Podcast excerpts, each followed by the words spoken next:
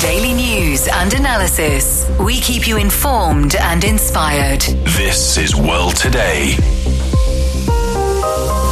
Hello and welcome to World Today. I'm Ding He in Beijing. Coming up, President Xi Jinping calls for a China-Vietnam community with a shared future. COP28 draft agreement drops the phase out of fossil fuels. NVIDIA is in talks with the US government about artificial intelligence chip sales to China. And the Parliament of Poland has elected uh, former EU leader Donald Tusk as the country's prime minister, setting the stage for a fall with the EU. To listen to this episode again or to catch up on our previous episodes, you can download our podcast by searching World Today. Our top story. General Secretary Xi Jinping of the Communist Party of China Central Committee has held talks with Nguyen Phu Trong, General Secretary of the Communist Party of Vietnam Central Committee in the city of Hanoi. Xi Jinping, who is also the Chinese president, arrived in Vietnam on Tuesday to begin his two day state visit to this country. Earlier, he has published a signed article in the country's Nhan Dan newspaper calling for establishing a China Vietnam community with a shared future.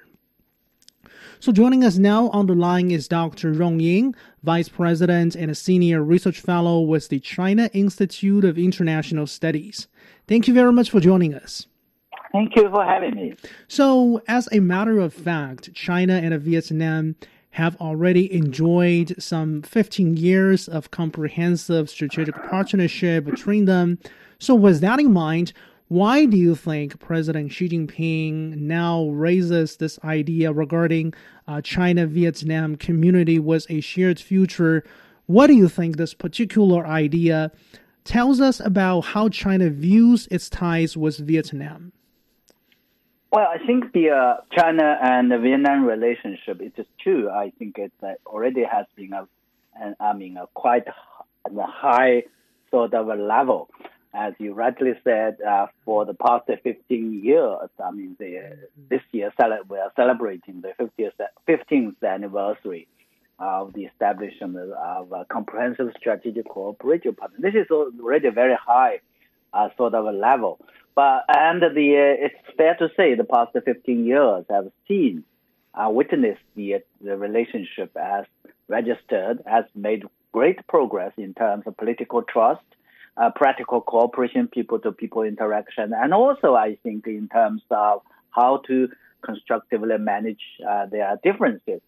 Having said that, I think as China and uh, Vietnam are planning the future, and the context where the, the region and the world as a whole undergoing dramatic, unseen, I mean, changes, transformation, unseen century, and also bilaterally the relationship, I mean, in terms of the breadth and the broad, uh, has also been reached a new high, new level, need a new formula, and a new sort of a vision to mm. guide the relationship. So, the community of shared future is a new vision it is also a kind of a blueprint for uh, future uh, setting the direction for the future development. And last but not least, I think if you look at China's relationship with other neighboring countries, particularly for ASEAN, I mean on the Indochina, mm.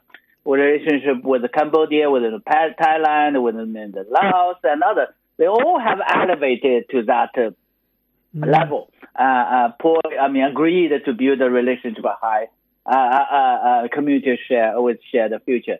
So it's only fair, only natural for the two countries to elevate, to raise the relation to the new level, new high that would better reflect the reality and the vision for uh, for for the for the for the bilateral relationship. Mm. So, uh, one point in President Xi Jinping's signed article published over there uh, seemed to be pretty uh, interesting. He mentioned that Vietnamese fruits and vegetables are nowadays becoming the new favorites uh, for Chinese consumers. And the other way around, uh, raw materials and machinery equipment from China are nowadays helping boost the manufacturing sector in Vietnam as well. Actually, with regard to trade, there are cases in which some Vietnamese trading services companies have, on one hand, seen a significant slump in terms of exports to uh, to countries like the United States and Canada this year, but still on the other hand, their overall exports revenue have increased by a whopping 20% this year thanks to these growing order or growing shipments uh, to China. So what do you think stories like this tell us about, you know, how trade momentum between China and Vietnam is going on at a time when frankly speaking, when global economic recovery is still very much lacking momentum after the end of the COVID 19 pandemic? I think these stories at least tell a, a few things, most which is very important. First and foremost, I think the great potentiality and complementarity of the two countries in terms of economic and trade. Remember, as we're talking about the 15th anniversary of the diplomatic, I mean, the uh, comprehensive strategic cooperation relationship. Back then, 15 years ago, trade was stood at something like uh, 20 something billion US. Now we're talking about uh, 230 billion, so 10 times more. And uh, secondly, I think uh, the the uh, markets of both of China to to Vietnam and Vietnam to China are very much important to each other because the the, the China, as far as, as we can see, that its economy is uh, developing, and it's now we are the uh, pursuing a kind of high quality uh, development, more opening up, uh, big, more uh, uh, import high quality products, and this is exactly where uh, uh, uh, Vietnam and can play a role in terms not, not only in terms of agriculture products, fruits, is this exotic foods, tropical foods, mm. durians are not very popular, but also in terms of high quality service and goods. Last but not least, I think uh, the very fact that China and uh, China has been the, I think, the largest trading partner of of Vietnam for two, 20 years consecutively. And Vietnam is the fourth largest trading company uh, uh, partner uh, globally and mm. the largest trading partner for among ASEAN shows that the the I think the bright future for trade and and trade trade relations. All in all, I think uh, Vietnam for its own development, uh, uh, China plays now very much important role as the world economy is slowly. I mean, the recovery of the world economy, the economy growth is mm. not as good as expected. So China plays a dominant role. China is very much important. Of course, Vietnam is also very much important yeah. uh, to to China, to Chinese uh, investors. Mm. Of course, trade is one form of cooperation but in the meantime, uh, President Xi Jinping's article is also calling for, say, making good use of the two sides' uh, complementary strength, let's put it in this way, to cement the foundation for their cooperative interaction. In this regard, I, I guess we can talk about the first city metro in Vietnam, this 13 uh, kilometer long, you know, Cat Linh Ha Dong line. It covers uh, three districts in the city of Hanoi, and it, I guess it, it is now providing a, a, very attractive alternative to uh, motorcycles, motorbikes, and, and I guess cars as well for local commuters in the city. Uh, this project was built by China and now run and operated by uh, Vietnam. So, to what extent do you think a project like this would tell us about how China and Vietnam might be able to push forward cooperation in a pragmatic way? Yeah, I think this is exactly the significance of practical cooperation between China and Vietnam can make a difference. I mean, the importance of that. It first and foremost, it can demonstrate that a demonstration effect to the general public, to the average people. Remember, I think uh, uh, the uh, Vietnam, I mean, in, in Hanoi and other cities, there are also projects or attempted, I mean, in terms of improving the infrastructure, in terms of public transportation, lightweight, they're not going well as or as planned. But the, that line, the light rail line, which is on the project, is a demonstration project of uh, uh, of agreement between China and Vietnam in terms of BRI, uh, uh, sort of uh, BRI uh, uh, started I mean 2017, but and become full operational 2000, um, 2021 November 2021, and mm. make a huge difference. Everybody, they had a landmark project.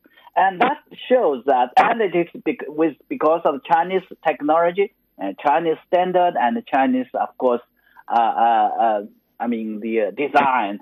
This is very much uh, showed the the uh, the the infrastructure, the connectivity issue that China can help Vietnam to meet the demand, to to to demo to to work out, to help them to address the, the, the needs for that.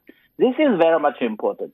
And this is, I think, now uh, more and more I should acknowledged and recognized by the average people, where I, I think China and uh, Vietnam will continue to do that. Mm. Mega projects, projects yeah. for demonstration, projects that would help Vietnam to address the needs, the shortfall for uh, future uh, development mm. in hmm. terms um, social and economic development. Okay. So, as a matter of fact, uh, Xi Jinping's article uh, has actually touched upon the common values of Asia, suggesting that building a community with a shared future for mankind ought to start from Asia, ought to start from China's neighboring countries.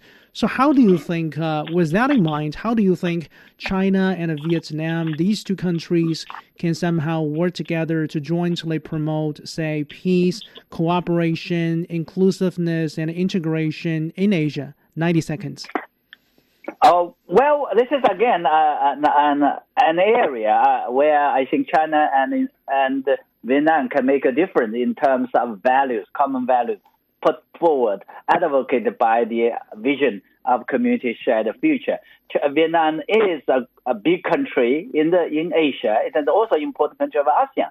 China and Vietnam working together, advocating the shared values of Asia, certainly will will make a big difference in terms of the competition or pressure from the West, where they're advocating uh, democracy, democratization for the purpose and human rights, which is, of course, I think, uh, an issue and values China and Vietnam would like to pursue in its own way.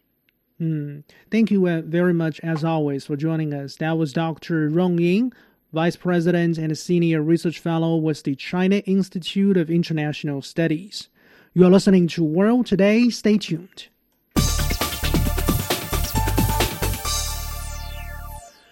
You are listening to World Today. I'm Ding Han in Beijing. A draft agreement from the UN COP28 climate summit has dropped a call for the phase out of fossil fuels. The document is setting out a range of actions aimed at cutting down greenhouse gas emissions to net zero by 2050. However, some countries are hoping that the final text of this particular document will somehow go further by striking a landmark agreement to phase out fossil fuels instead of only presenting the choices regarding how to cut their consumption and production.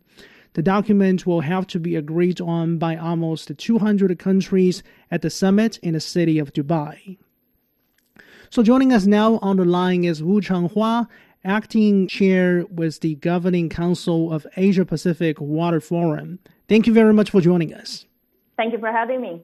So, why do you think this draft agreement has dropped has dropped this kind of uh, references to the phase out of fossil fuels? I mean, those who criticize this um, wording in this document say its language on fossil fuels is the result of an apparent concession to oil producing interests. What is your take on this? Well, the reason uh, of the controversy that's standing out now is because there is no uh, consensus, and uh, different countries still stand uh, having different, uh, you know, different positions, different demands, and uh, particularly in terms of the wording, the future of the fossil fuels there as well. Uh, so it's no surprise that at the last minute of the COP at this moment, and uh, different countries negotiators are still fighting really, really hard actually to make sure you know the language, their agenda, uh, their expectations are included in the final package with draft, draft or the text of this COP28 there. So that's why the negotiations still going on, and the latest uh, information from the negotiation side is that it's going to be extended way beyond the original plan. So it's mm. going to be another extended negotiation.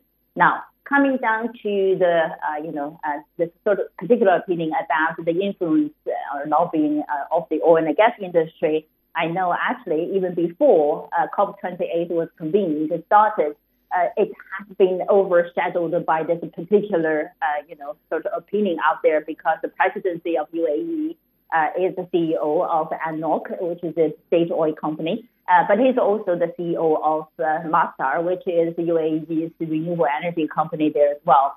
Another uh, factor to look into, I think there are data numbers out there saying how many lobbyists at the PR firms representing, you know, the oil and the gas industries are present actually uh, at the COP there as well. My personal opinion is that I cannot really deny all those sort of factors there, but really more objectively to look at the whole situation there. I think the disagreement is that, and we cannot agree upon how, the, the schedule uh, of phase out uh, fossil fuels there. And that's a part of the negotiation happening now. There countries are totally against, uh, you know, uh, so including language like phase out the fossil fuels units. And then on the other side, actually, know, people totally support that, right? Many countries actually are standing in between because we all know transition cannot really happen overnight. It takes time. That's why we mm. call it a transition. But how quickly we will be able to get there to phase out fossil fuels, phase down and phase out fossil fuels between now and 2050 in order to get to the net zero carbon emission by mid of century remains to be seen. That's why, you know, negotiators are still fighting with each other now. Mm. So, of course, I mean, when we talk about energy uh, transition, that's one aspect. But on the other hand, there is also the issue or the challenge surrounding, say, energy poverty. Uh, the data I have read about is that tells me that in today's world, there are still some somewhere around 770 million people without access to electricity, as well as somewhere around 2.5 billion people in today's world without access to clean cooking fuel. So, of course, I mean, the concerns of those countries that oppose this document's wording on fossil fuels should be taken into consideration, that's for sure. But on the other hand, um, Dr. Wu Changhua, do you think we also need to um, acknowledge this very uncomfortable truth that for those people living with absolute energy poverty, um, access to fossil fuels are really the most affordable solution to their poverty in terms of energy? Yeah, the short answer is absolutely yes. And uh, if you look at the, even the neg- two-week negotiation uh, in Dubai, fairness, uh, equitable and uh, as well as the just transition, uh, pretty much a big part, you know, embedded everywhere actually in the negotiation process and in many, many side, side events, different workshops, seminars, conferences there as well. Uh, I think this requires the redesigning, the wisdom, and uh, and also uh, the sort of consideration in the redesigning of our energy future system, the process we had to make sure on one hand we need to deploy renewable energy as much as possible, as quickly as possible. But in that process, make sure we really design this sort of, we call it generally sustainable development goals, uh, you know, in it as well. I call it a synergy or co-benefits of clean energy transition. We call it a plus SDGs there as well. So there are solutions uh, out there. There's no doubt about it. It's been proven in many parts of the of China as well as many other countries there as well. For instance, the solar energy can easily be integrated actually with food and agriculture, fishery, any industries actually you could imagine at this moment there. So uh, yes, it's a challenge today with all those numbers. Really, we need to face the reality, but more importantly, we need to focus on the solution part it's not technology anymore. It is about to make sure we, when design, you know, uh, any programs or projects, we have to make sure really capturing and maximizing actually the benefits, the co-benefits, as well as the synergy with the poverty alleviation, with access to clean energy, uh, with the gender equity, you know, all the other issues there as mm. well. It, it's totally doable. Okay. So since the days leading up to the opening of this COP28, we have kept hearing about voices that are pointing fingers at the so-called uh, controversy regarding having the UAE, which is an oil producing country, to host this particular event. What is your take in this regard, Dr. Wu? I mean, for, for, for example, when Scotland was hosting, I mean, the city of uh, Glasgow in Scotland was hosting the COP26 back in 2021 there was apparently no such criticism against Scotland, but actually, Scotland represents the biggest oil producer and second biggest gas producer in Europe. Well, that's that's the thing, right? And uh, where do you want to spend your time and energy on? And mm. I wouldn't really pay too much attention to things like that.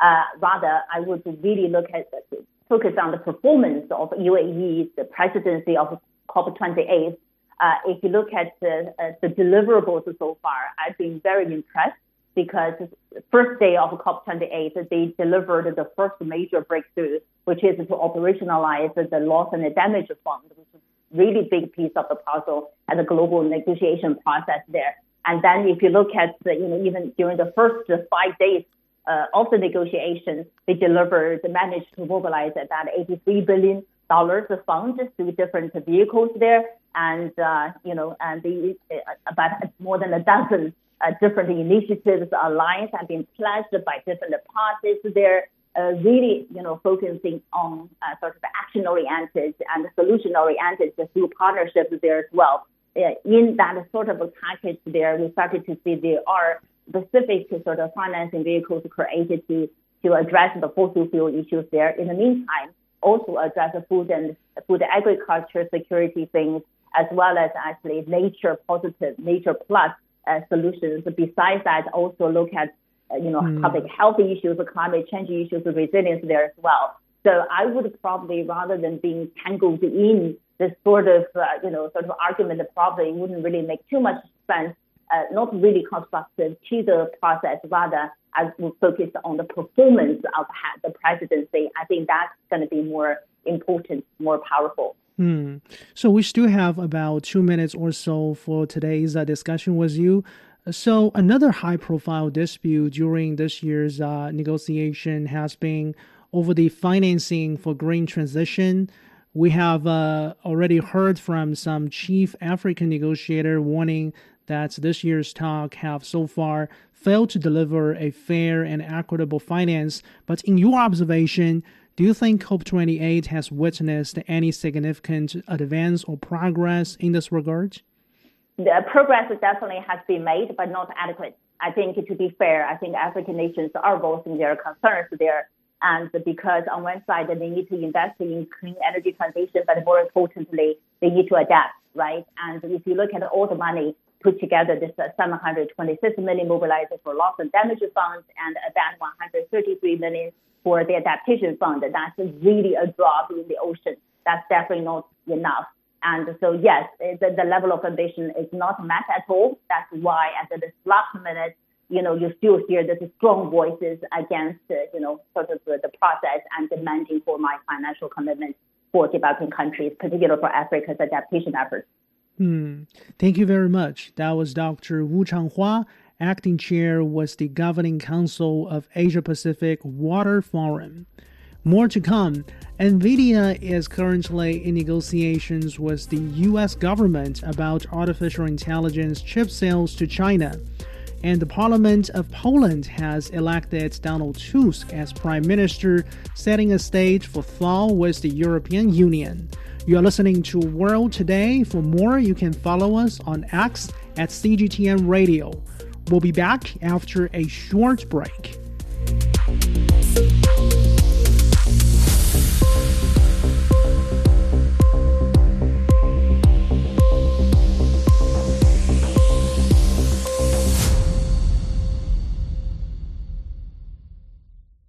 You are listening to World Today. I'm Ding Han in Beijing.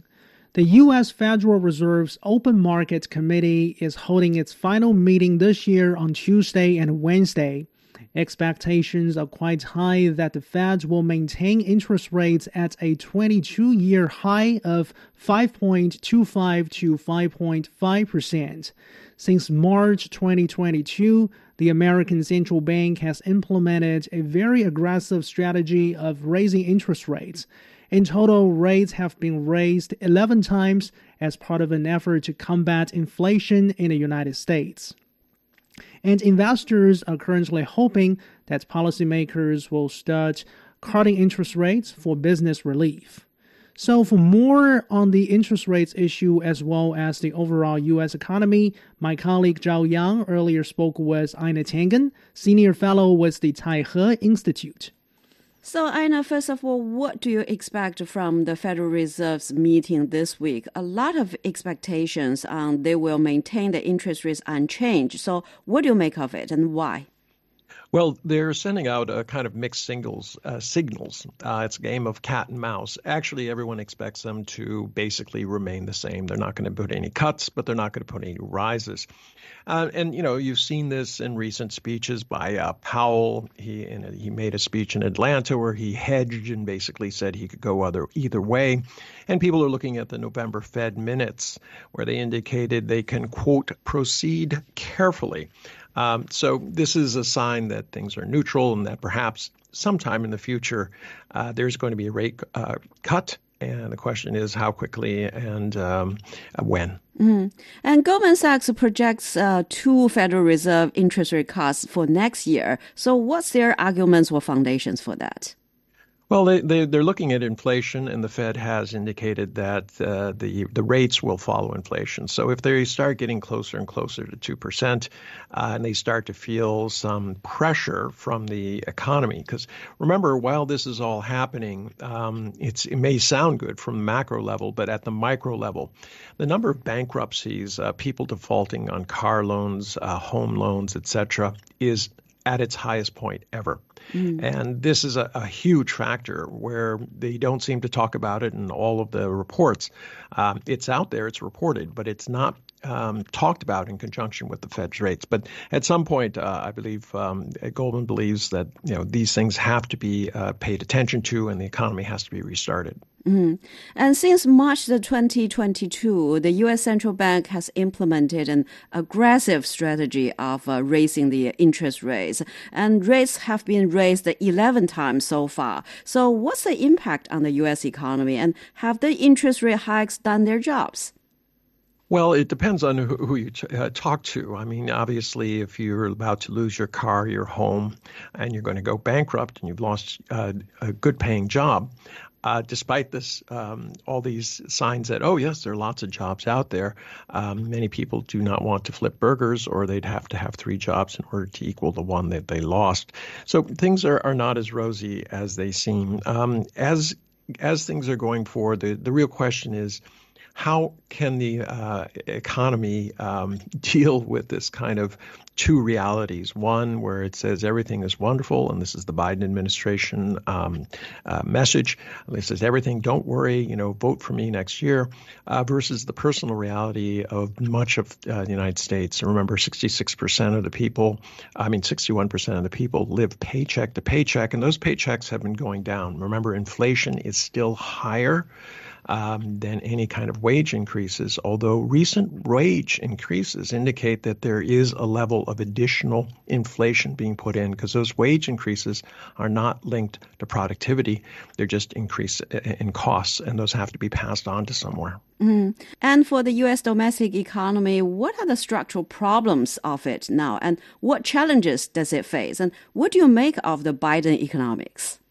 Well, Biden economics, it, it's it's not a really a strategy. He, he just believes that uh, the Fed is taking care of things, and that um, his uh, two landmark bills that added tremendous amounts of money to the, the overall debt of the United States, another three or four trillion dollars, um, that somehow this stimulus is going to help America uh, you know, basically bounce back from wherever it was. But the underlying fund- fundamentals is that the U.S. is not, although they, they've subsidized some reshoring and things like this, it, the economy itself is not competitive worldwide.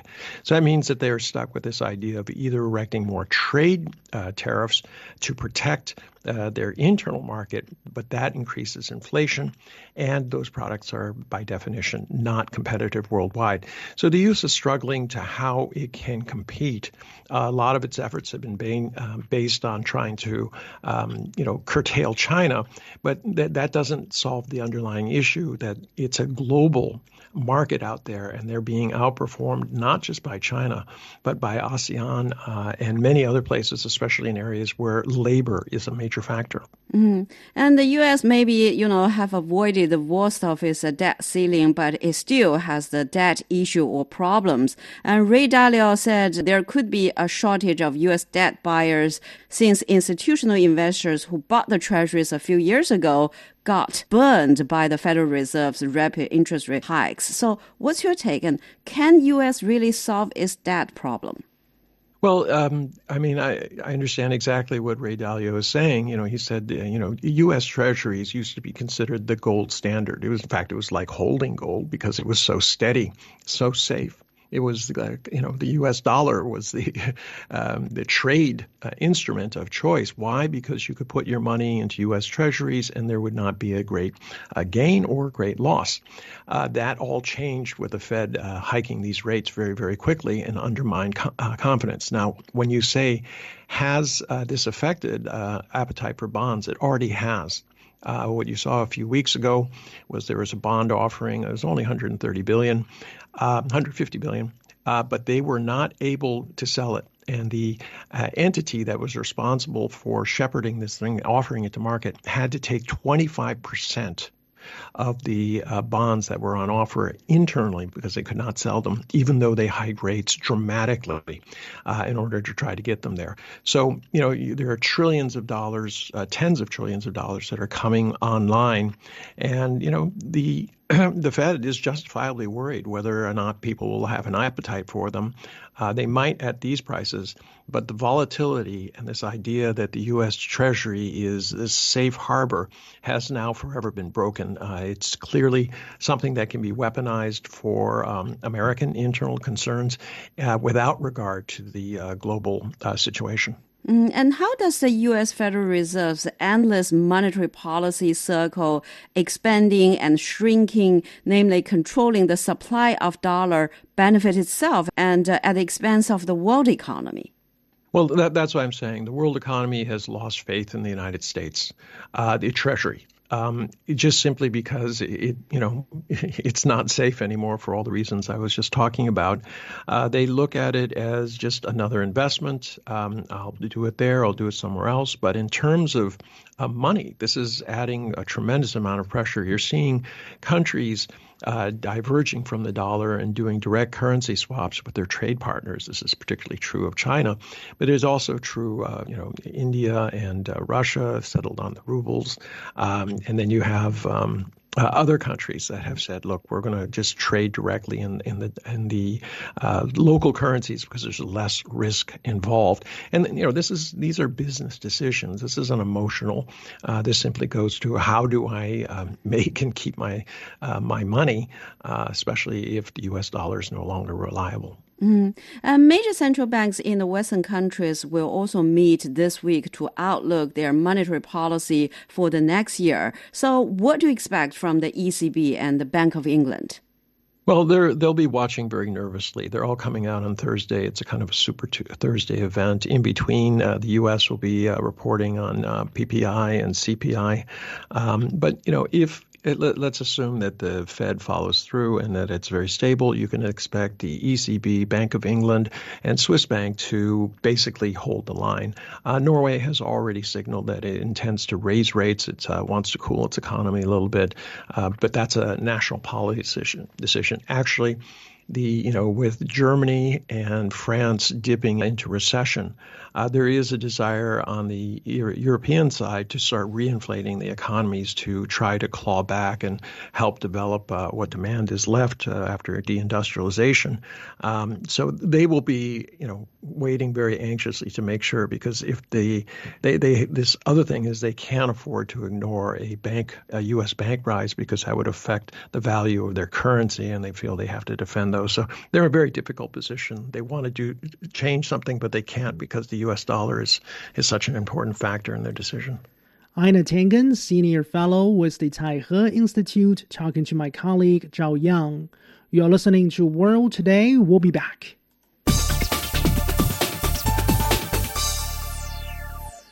You're listening to World Today. I'm Ding Han in Beijing.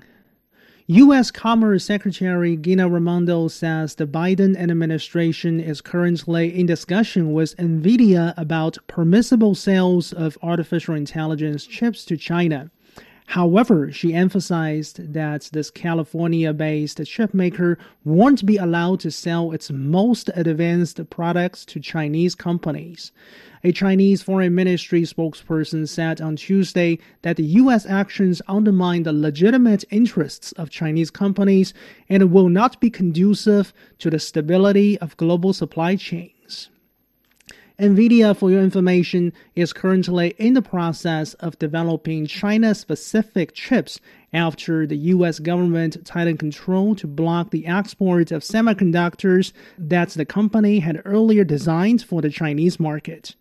So joining us now on the line is Dr. Yao Shujie, Cheung Kong Professor of Economics with Chongqing University. So, Professor Yao, frankly speaking, um, how would you how would you make of the current mindset on the part of the U.S. government when we talk about uh, sales of artificial intelligence chips to China? The U.S. government, uh, particularly under the Biden administration, there's a single word to describe their behavior frustration.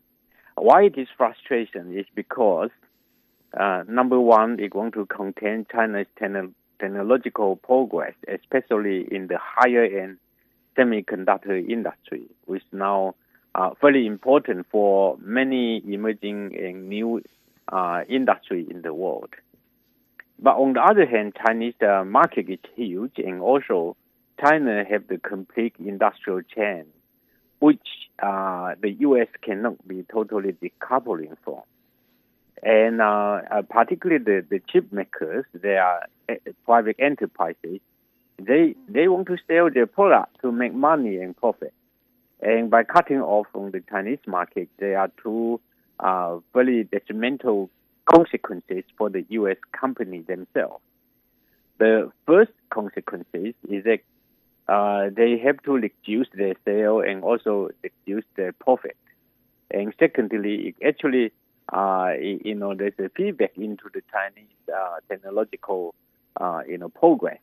Because after the technological blockage, the Chinese industry and the research and development, uh, you know, unit, they try to invest much more on making their own chips. Uh, a typical case is the Huawei. Mm. And this is this is why there is a, a legalization uh, in the on the U.S. side, uh, just to uh, make sure they want to still dominate the market, but also uh, make sure that in the end they will not be totally decoupled from the Chinese uh, market. And this is the the war I say frustrating. Mm. Now, okay. th- this kind of uh, decision yeah. is actually some sort of small compromise, but if you can see the underlying uh, you know, mindset is still want to contain China. Mm, okay. So, uh, in other words, based on what you have elaborated, Professor Yao, uh, can we say, do you think it is fair to say that companies like NVIDIA, this kind of uh, chip makers based in America but relies on a global sales network, they simply cannot afford to lose the Chinese market? they can afford to, but they can uh, they have to reduce a huge um, proportion of you know sales and, and profit, mm. and this is why uh, the, this company are facing a lot of difficulty because they already invested so much in making the technology uh, available into the commercial uh, sector in the world, and by cutting off from the, the, the world largest market, which is China, they are going to suffer quite significantly. Okay, so talking about the bigger picture, Professor, uh, as we understand, in August uh, earlier this year, the U.S. and China established a a joint commercial issues uh, working group. And um, when it comes to uh, last month, for example, the Central Bank of China granted a license, for example, to a uh, to the establishment of a joint venture by uh, involving Mastercard and in the meantime, Chinese authorities have also approved U.S. chip maker Broadcom's 69 billion U.S. dollar acquisition of cloud computing firm uh, VMware. Actually, Broadcom is a rival, a competitor of. Um, you know, this latest company we're talking about, NVIDIA, right? They are rivals. And now we have this latest news about NVIDIA so, do you think these developments we are talking about here are signs or signals that the establishment of this particular uh, China US working group on commercial issues is actually working? It is working to uh, a, a, limited extent, but mm. to not a full extent. I think both sides are still playing the game. On the Chinese side, of course, uh, China uh, have sent a very positive signal to make some compromise, not only in the financial service industry, such as the credit card uh, you know, enterprise, but also allowing you know the U.S. company to even gain a more competitive advantage in, in the semiconductor uh, you know sector. But uh, the U.S. yeah, by allowing NVIDIA to uh, to to sell to sell to the Chinese market, which is uh, a small program, but it has an important clause of banding the most advanced export, uh, you know, of, of the most advanced chips of export to China. This is still very undesirable. So I would say uh, both sides are, are playing their game with patience and try to make a, you know possible compromise if they can benefit benefit themselves. And as always, I think the U.S. the problem is on the U.S. side mm. because the U.S. always try to maximize the benefit, but uh, you know minimize other people's gain. On this case, China. So um, after all, in the short term, I maybe the U.S. can make some gain, but in the longer term, it's not necessarily the case. Okay. And this is why they have to see the short term and long term uh, possibility when they make the, the, the, the decision. It is very unfortunate. I mean, nowadays the commercial uh, uh, internationalization, international exchange, and so on and so forth are so heavily uh, manipulated by political intervention, mm. particularly the U.S. administration, which have a very significant uh, problem of adding risk and cost uh, to the uh, you know the, the research and development as well as the commercialization of high tech industries. Mm. So as long as we still have this kind of uh, uh, geopolitical or political intervention, especially from the U.S. government, as long as this kind of uh, trend is still in place, uh, a fundamental shift in terms of the commercial ties between U.S. and China is unlikely to materialize. Well, it will be materialized conditional on who is going to be uh, stronger in the future. Mm. At the moment, I think in the short and medium term, the U.S. certainly have some uh, advantage, but in the longer term, it's not necessary okay. because the Chinese are making huge progress. So only China can become uh, stronger, you know, in the longer term. Can the U.S. change the fundamental attitude? I mm. think this is the problem. Yeah. Okay. Thank you very much. That was Professor Yao Shujie joining us from Chongqing University. You're listening to World Today. Stay tuned.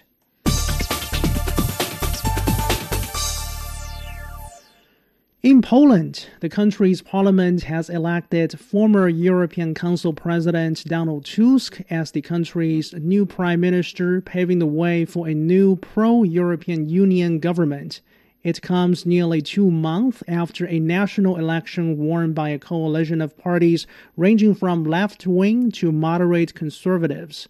On Monday, former Prime Minister Mateusz Morawiecki from the Nationalist Law and Justice Party lost a vote of confidence. Donald Tusk is now expected to be sworn in later this week. So joining us now on the line is Professor Wang Yiwei, Director of the European Studies Center, Renmin University of China. Thank you very much for joining us.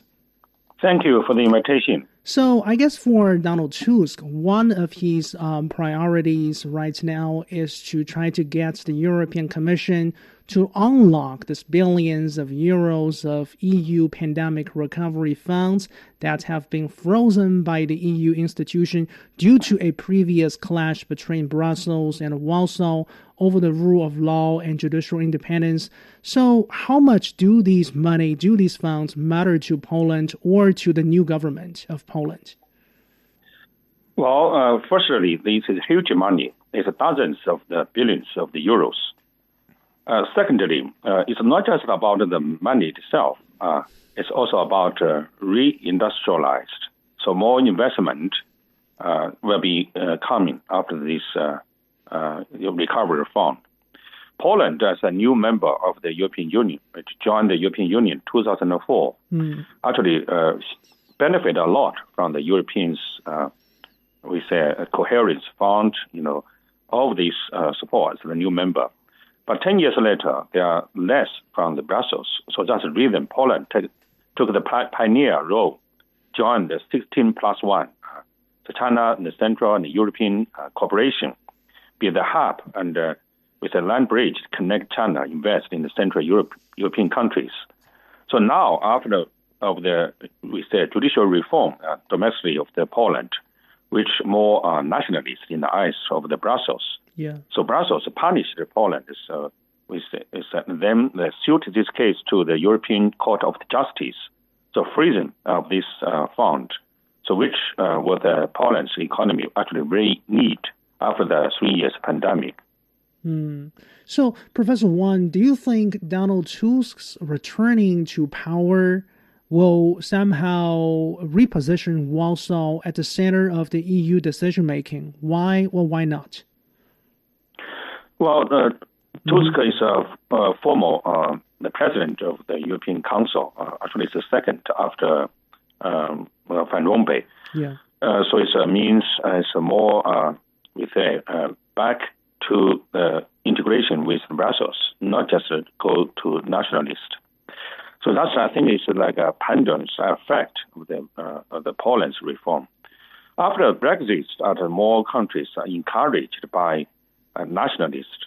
However, uh, European Union still are very powerful uh, in getting, uh, as we mentioned, about the recovery of fund and all as a collective, you can have the future in the globalization. Otherwise, uh, individual uh, countries mm. very difficult uh, to increase the comparative advantage. So Poland economy also suffered a lot by the Ukraine war and also because of the tensions with Brussels. So now they want to repair the relations with Brussels with uh, um, the reschedule of their, uh, you know, political reform. I think. Mm. So later this week, Donald Tusk is likely to represent the Polish government in attending an upcoming EU summit, which will, I guess, will, will be dominated by uh, negotiation or discussions surrounding the support for Ukraine militarily and financially. Now, I guess when we talk about the ties between Poland and Ukraine, I guess we're talking about a pretty tricky uh, relationship at the moment. On one hand, they are allies, that's for sure, but on the other hand, they are also, you know, engulfed in this kind of a dispute over Poland's decision earlier this year to ban imports of grain from Ukraine. So, do you think, um, under the leadership of Tusk, Poland will move to mend the ties with Ukraine? well, uh, Poland's relations with Ukraine uh, is very um, complex. Parts, uh, huge parts of uh, Ukraine actually they're formerly territory of Poland.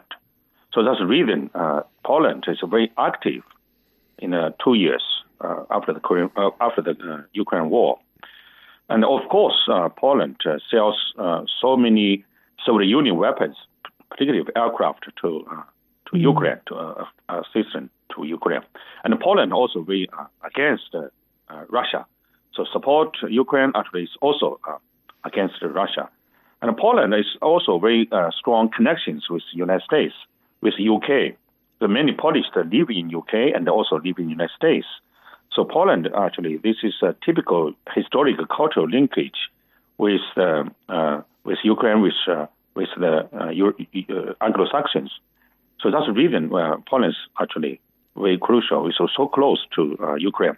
After Biden, you know, declared the with a re-election campaign, and then the U.S. actually reached the so-called the debt, the the, the the climate. So they need European countries to pay more to assistance of uh, Ukraine. So now this uh, European summit actually will will will um, actually mm. will give more new fund to uh, support the Ukraine, and Poland definitely will actually very active to volunteer to do more. Mm. So, despite the election of Tusk, it appears that this kind of uh, political division or you know polarization within Poland still remains. For example, the Law and the Justice Party uh, continues to be very influential in this country.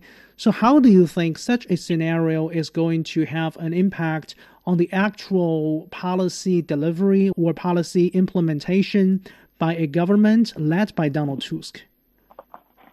Well, Donald Tusk definitely will be a weak uh, prime minister, actually, a government, because of uh, uh, now it's collusion of uh, parties of the uh, actually this is a very popular uh, phenomenon in the European parties. So even uh, when uh, Tusk was elected, he was attacked by, for instance, the current uh, deputy prime minister said, "You are the spy of Germany." So openly condemn his mm. positions, uh, betray the country. So that means um, he has a very weak political foundation uh, to run Poland's policy. Mm. Thank you very much and for your analysis. That was Professor Wang Yiwei, Director of the European Studies Center with Renmin University of China.